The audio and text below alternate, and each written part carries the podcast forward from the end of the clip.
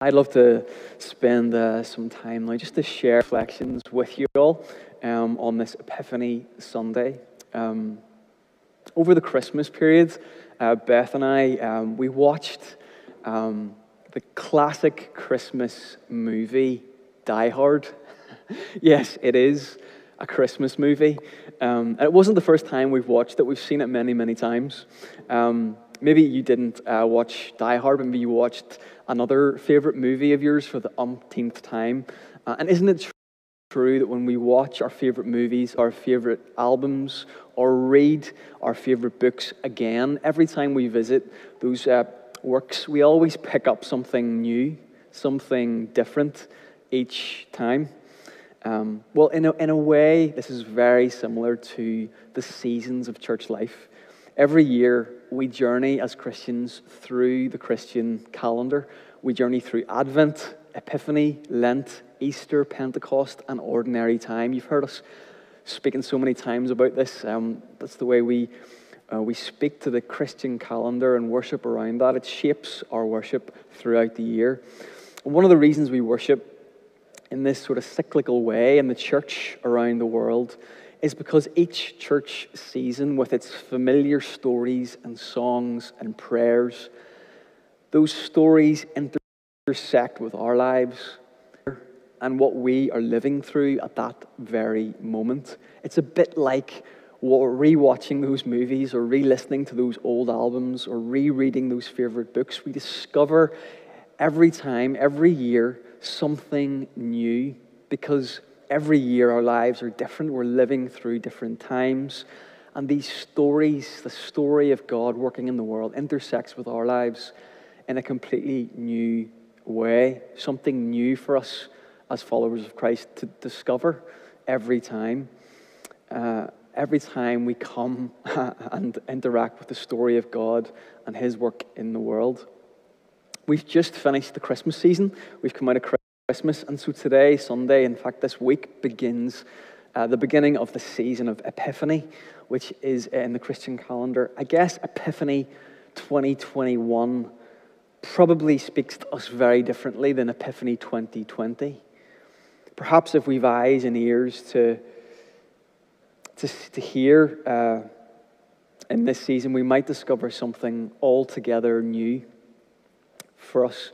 We might in, indeed experience hope and grace in this season of light in the midst of all that is going on around us. Epiphany intersects um, with the familiar.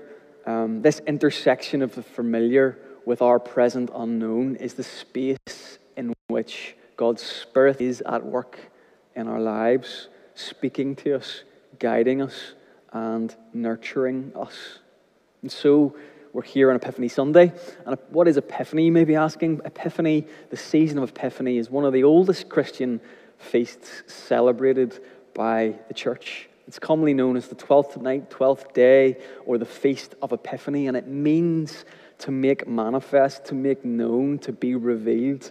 And so, Epiphany is a season when we as Christians, again, we're revisiting it again every year, and this year we revisit it. It's a, it's a season when we as Christians consider the life of Jesus and we ask, what is God revealing to me through the life and reality of Jesus this year?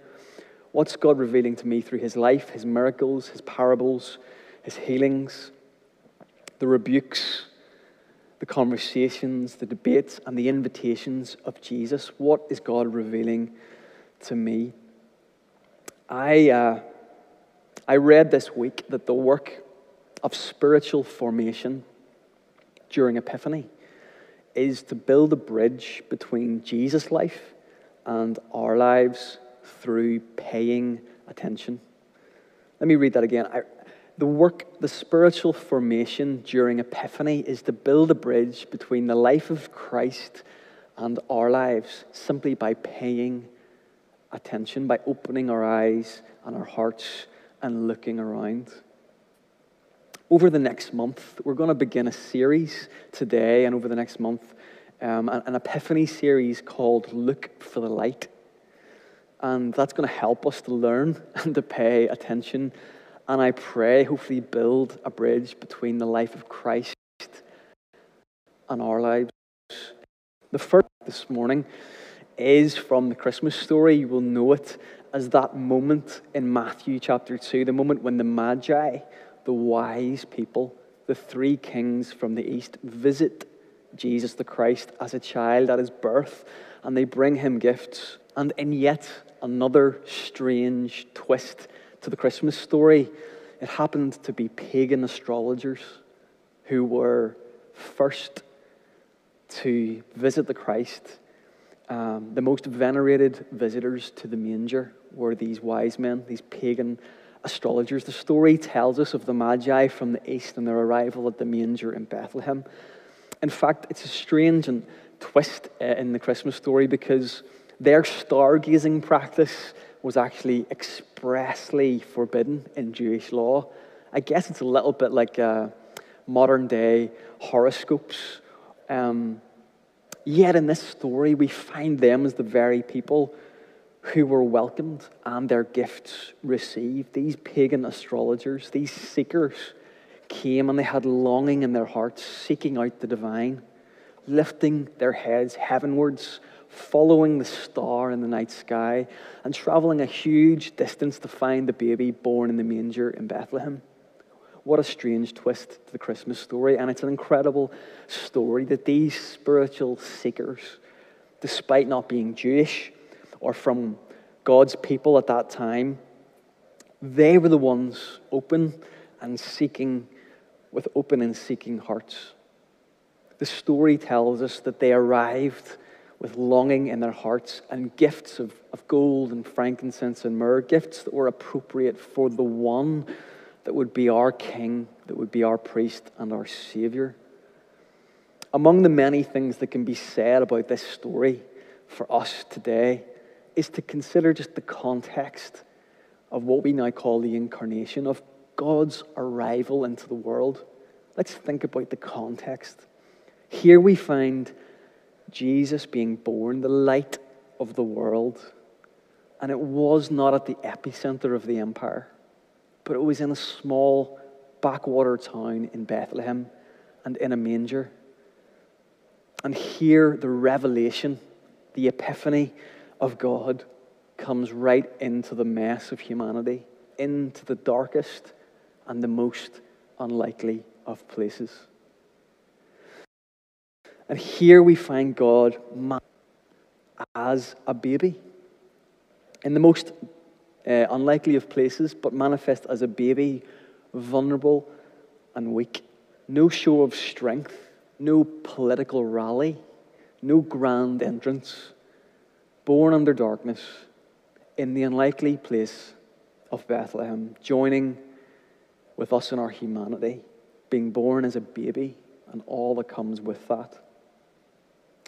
And here we find, in the context of that arrival, the very ones to discover the arrival of God in the world, the divine presence in the world, the light of God in the world, the very ones to find him were the stargazers, the magi, the seekers with longing on their hearts.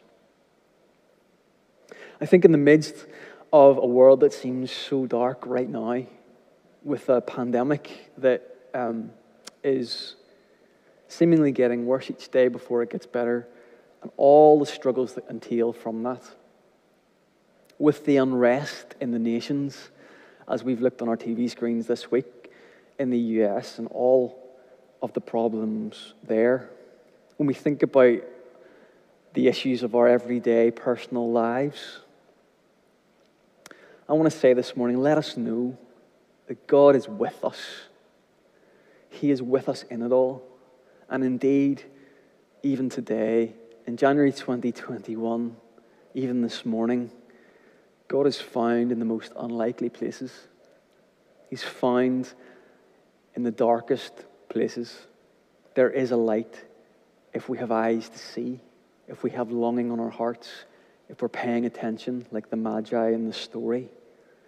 And so, just like the Magi were the ones to discover Christ, to discover Christ first, I guess I pray, and my message this morning to us as a church to you, wherever you are sitting at home, is that may we be seekers that look for the light, even in the midst of darkness, that look for the light with faith and with hope. In his book, Understanding Christian Spirituality, Catholic theologian Michael Downey writes this The spiritual life, and especially its expression in mystical experience, is not so much a matter of striving for heights of mystical union between the soul and God, who is utterly different from us. It is rather more, it is rather more a matter of attending to God's presence with us and responding to God's presence by being present to the divine presence that is already near. The long history of Christian spirituality has to do with the various ways of responding to God's presence and participating ever more fully in the divine life, all together present in human life in history, the world, and the church. In other words, we show up to God's presence. God's presence is all around us and can be seen even in the most unlikely situations, even in the darkest places. But it is us that has to show up to God's presence in the world. So, this is the invitation to us, Redeemer, this Epiphany season, to look for the light, to show up to God's presence, to pay attention, to learn how to be present to divine presence, which is always near if we have eyes to see even in the darkness. And like those wise travelers, those magi who bumbled along imperfectly as they did until they finally, finally found the Christ in the manger, where the presence of God was being revealed to them at that particular moment in human history, let us, let us this Epiphany season take our place in the long history of Christian seekers who participate ever more fully in the divine life as it is expressed to us uniquely in this moment of human history. It is a moment that is imperfect and dangerous and yet pregnant with possibility all at the same time. Yesterday, I, uh, I came across a social media post from our own Jude Hill, and it was a simple message along with this beautiful image of Belfast in the sunshine, and it said, Beauty isn't cancelled. And this is so true. And in fact, I would, I would add to that as well that hope is not cancelled, faith is not cancelled, that love, faith, and love, these things abound, these things are alive. So much of us in these days around us, our world, uh, our city, so much is closed, so much is cancelled, so much is limited as we live through this pandemic. Our lives are simpler in some ways, but it's tiresome. And yet, there is still today so much that is alive, so much that is not cancelled.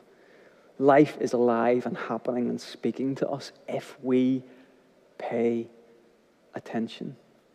Like the Magi discovering the Christ, if we seek the presence of God in this world, the divine presence, we will experience it and see it. Look for the light.